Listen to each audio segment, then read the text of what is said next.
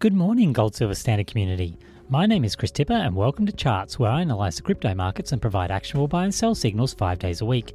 I then go a step further and trade in my portfolio according to the signals, buying and selling in real time.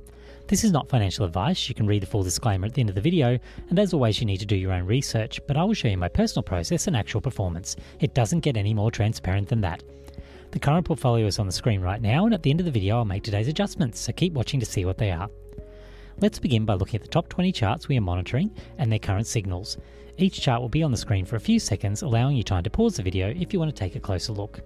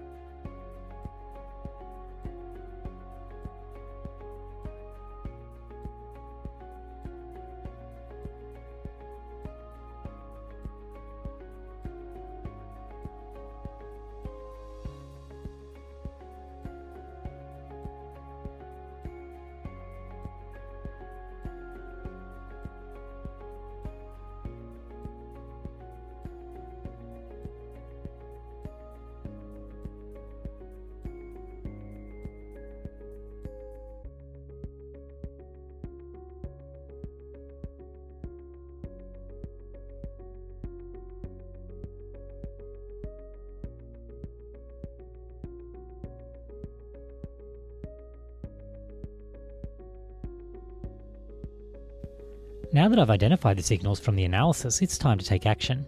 I'll adjust my portfolio buying and selling any new crypto as necessary. Any new buys will be sized at 5% of my current balance, which is approximately $500, and sells will be back into US dollars awaiting the next buy opportunity. The adjustments I need to make today are to sell Leo.